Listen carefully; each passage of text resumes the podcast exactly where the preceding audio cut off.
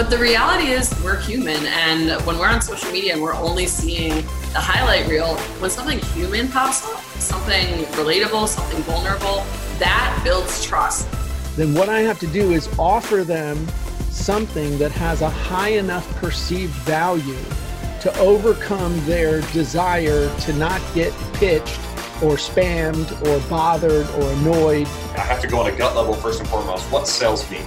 How do we take some of the repetitive, quote unquote, bureaucratic tasks out of the hands of the rep and automate those to free up time for them to spend selling? How can we create a place where it's positive, where there's nothing but motivation, education, and inspiration? And how can we do it consistently? Five, four, Hello, everyone, and thank you for joining the Digital Selling Secrets podcast. On this podcast, we talk about sales, leadership, and digital transformation. And we have another very special guest this morning. We have Stephen Bivens. And first of all, Stephen, I'd like to thank you for joining us this morning. Yeah, thank you for having me. It's it's Bivens. Everyone gets tricked up my last name. It's all right though. But you got the first one. I usually get Stefan. So uh, yeah, yeah. thanks for having me. Absolutely. Yeah, glad glad you could join the podcast. Um, now, I've seen your profile. We've talked a little bit, um, but I don't want to steal your thunder. So if you can, just just say a little bit. If you share with the audience a little bit about yourself and a little bit about you know what your company does.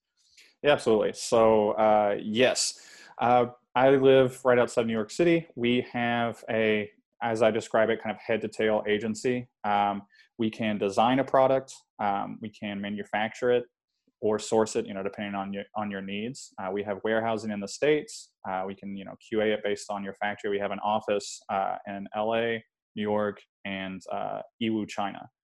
Um, so, you know, we're very nimble in wherever your product's coming from because, you know, a lot of it's, you know, still in China. We have some things going on in the States as well now that kind of things are starting back up here again um, and able to to source those and find the right manufacturer for your product and it's a streamlined process instead of having to go through like six or so people on Alibaba or you know a kind of a wholesaler sourcing agent that's going to both one mark up your product and two make it a long time to actually see what it's going to look like. So we can get all that done and then we have warehousing and order fulfillment here in the states. So it's especially especially now so much going to ecom and that's a, a huge portion of our client base uh, be able to handle that. But we also have product in Target, CVS, Rainbow, uh, uh you know, a lot of a lot of B two B uh, type of things as well. Great. Yeah, it sounds like you're very well connected. I mean, Target. I mean, those are those are big companies that you just mentioned there. So, um, it sounds like so. The, our audience on the Digital Selling Secrets podcast are typically B two B sales professionals or B two B business owners or they mm. could be executives within these businesses. So from the from what you described, it sounds like if it's a let's say it's a B2B sales professional, if they want to do a side hustle and have a side business and not tie up a lot of time, potentially they could work with a company like yours. Or if it's a bigger company um, and they have a, a, particular initiative and they they want to source a, a product and from from start to finish, they could work with you on that particular initiative or if it's a if they're a small business owner they could reach out to you um, to, to help with some of the products they have going. So it's almost like having a, a team where you do all the work for them for the most part. They just have to come up with an idea. Is that right or? Right. So uh, to kind of give you a, a, little history basically the timeline you just walked through was the timeline that i you know went through as well. At first you know we very much started out uh, going and hunting down large accounts, large uh, companies. Um, we first started doing a lot of garments, and I was in the fashion district all the time, knocking on doors to start it out and uh, hunting down you know like one project that a certain fashion house was fulfilling for you know maybe it was a you know a larger uh, retailer or something like that tj maxx uh, for instance uh, we did, and uh, I hated it because I left. I left a, a, finance field fulfilling these large accounts and you know doing actionable things that didn't feel very good in the sense that I felt like a very much cog in the machine. I'm sure a lot of entrepreneurs and things like that started their own, leaving that feeling. And so what's been great is being able to lower the barrier of entry for exactly what you said. People who want a side hustle or uh, you know have an idea and, a, and just a little bit of startup cash that's what we are able to feed into the machine that we built and really be that that team and allow them to punch above their weight, if you will, um, and fulfill that kind of business in a much, you know, whether it's whether they're starting it or they're ready to take a, a bigger leap, we're able to move up that timetable, uh, you know, keep it lean. Yeah, and you have international connections. You mentioned China earlier. You have big distributors or retailers that you're connected with, from the sounds of it. Um, what are what are some of the typical products that you would work with? Give us some ideas where people have have come to you with their ideas and say, "Hey, can you help me turn this into reality?" What are some of the products or that that you typically look at? Absolutely. Uh, so you know, we first started out very much uh, kind of garment uh, based and built and built out from there to where now, you know, if so long as you don't ingest it is pretty much what I say. We kind of stay away from vitamins, supplements, uh, things like that. There's a lot of uh, hoops you got to jump through to to get those ready for market um, and approved. So long as it's not that, we either can do it or I'll refer you to someone who, who's very good at doing it. Uh, you know, some like really really high end electronics. Maybe I can hook you with someone up the right person. But other than that, um, you know, I have someone. Let's use some examples who just wanted to start a a tailored brand for unisex items and there isn't necessarily something that he that he saw he had a lot of experience in this field but didn't see uh, anything on market out there the way he wanted it. So he just came to and said look this is kind of my idea. What what would it look like? And it can start from there. If someone not even really knowing exactly what it is that they want just just kind of an idea on a, on a napkin if you will. And we can start building from there. You know we can find you the right person who who deals in that who produces that. Examples of you know if we haven't done it already something similar to that.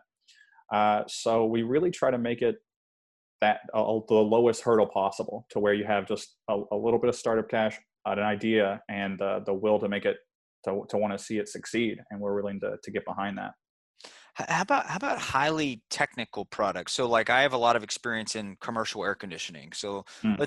it's just an example, but let's say somebody came to you and said, "Hey, I want to design a air conditioning system," or you know, or some other maybe it's a medical. I know Jerry. Uh, uh, Jerry's not able to be with us here today. His uh, kid has taken the uh, SAT, uh, but um, good luck to him. yeah, but Jerry's involved in the medical space. I mean, what if somebody came to you and said, "Hey, I want to design a respirator system. Sorry, Jerry, if I'm it's pro- probably not saying that right, but um, so what what, if, what about those highly technical products? You get involved in that much, or is it?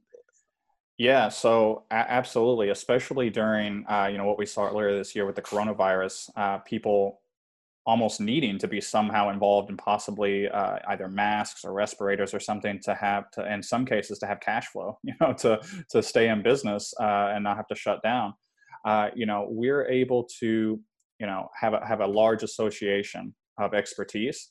And so we can get on a call and bring a client to someone who knows what they're talking about, who has experience in those fields.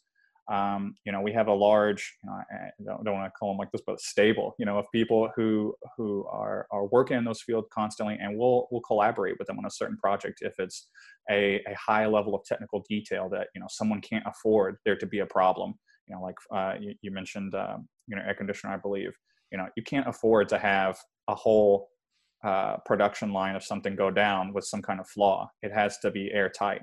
And so we definitely source, uh, just as much as we source products, we source, uh, source experts uh, to make sure that what we're fulfilling for them is, going to be what they need and it's going to work. Because um, we very much wanted to change it from not having customers to having long-term clients uh, you know, instead of just finding the one product someone's looking for, we want to build their business because they're going to. We want them to be so successful they're going to start another, you know, brand or line or or completely different niche that they're going into, different industry that they want to be involved in, and we want to be for that too. We want to we want to be there as well. Absolutely. And it, it, so, what's that? How? What's the timeline typically look like for something like that? If if if they had a, let's say, because I know a lot of our uh, audience, they're in technical fields.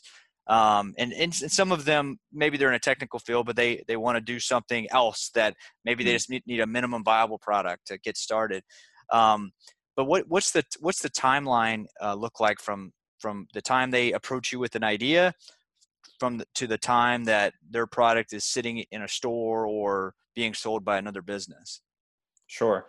I mean, that's that's a, that's an answer that I need a crystal ball for, depending on who it was. You know, uh, it, the turnaround can be super quick, or or maybe sometimes it needs to be longer. You know, something that definitely needs to be tested, needs to go through approval. Uh, that's obviously going to be longer. Um, to use to use a short example, you know, I've had someone who in no way was connected to the cosmetics industry that they're like this is this is something i want to build now so that my children will have you know a, a, kind of starting off business to learn how to run a business. So we want to we want to build that together. And so we got something with cosmetics and uh, in the cbd uh, kind of kind of genre of, of, of products and we built that very quickly they were able to have you know a shopify store up in a month and have sales going out the you know that that second month from the moment we started talking about it. So it can be very quick.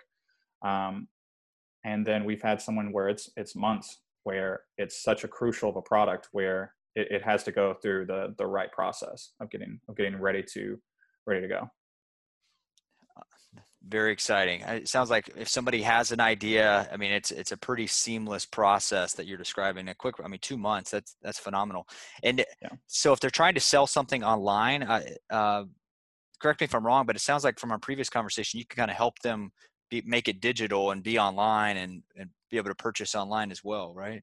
Absolutely. Um, actually, it's uh, it's pretty exciting. We just got on a, a new partner. Uh, it's we have we're, we're not it's not completely ready to go, but soon we're going to have integrations uh, in those platforms. Uh, you know, so you can actually see uh, on the UI what's in production, where it's going, where it's stored, who's who's buying it through whatever platform a lot of people use different ones shopify amazon you know different different platforms and it connects all in there so we can have a very wide um, you know sky skyline view of it if you will uh, to be able to see the big picture of what's happening in your product. You know some people it you know it's it's all about their engagement what they have with their with their product and brand. Some people are very hands off and they you know they they know what they want and they know when, how it needs to be made. And once that's done they just have their machine to sell it. Other people they want to know every day what's happening with it and that's what we want to be able to provide you know as well. Um, so so hopefully that answers your question. Yeah yeah it does it does. I mean this this is um, really amazing so um, we we have a lot of sales professionals that listen to this particular podcast and of course if you're a business owner you're a sales prof- professional as absolutely well. absolutely so how do you, how do you go out and find your clients um, I mean, what's the what's the best way for you to uh, um, just for those listening in that maybe you have some insight. For, maybe they're trying to get their their business started, or maybe they're just started working for a company and they're they're scratching their head on how to find new clients. What are what are some ways that or tips, um, recommendations that that would help them if they wanted to go find new clients?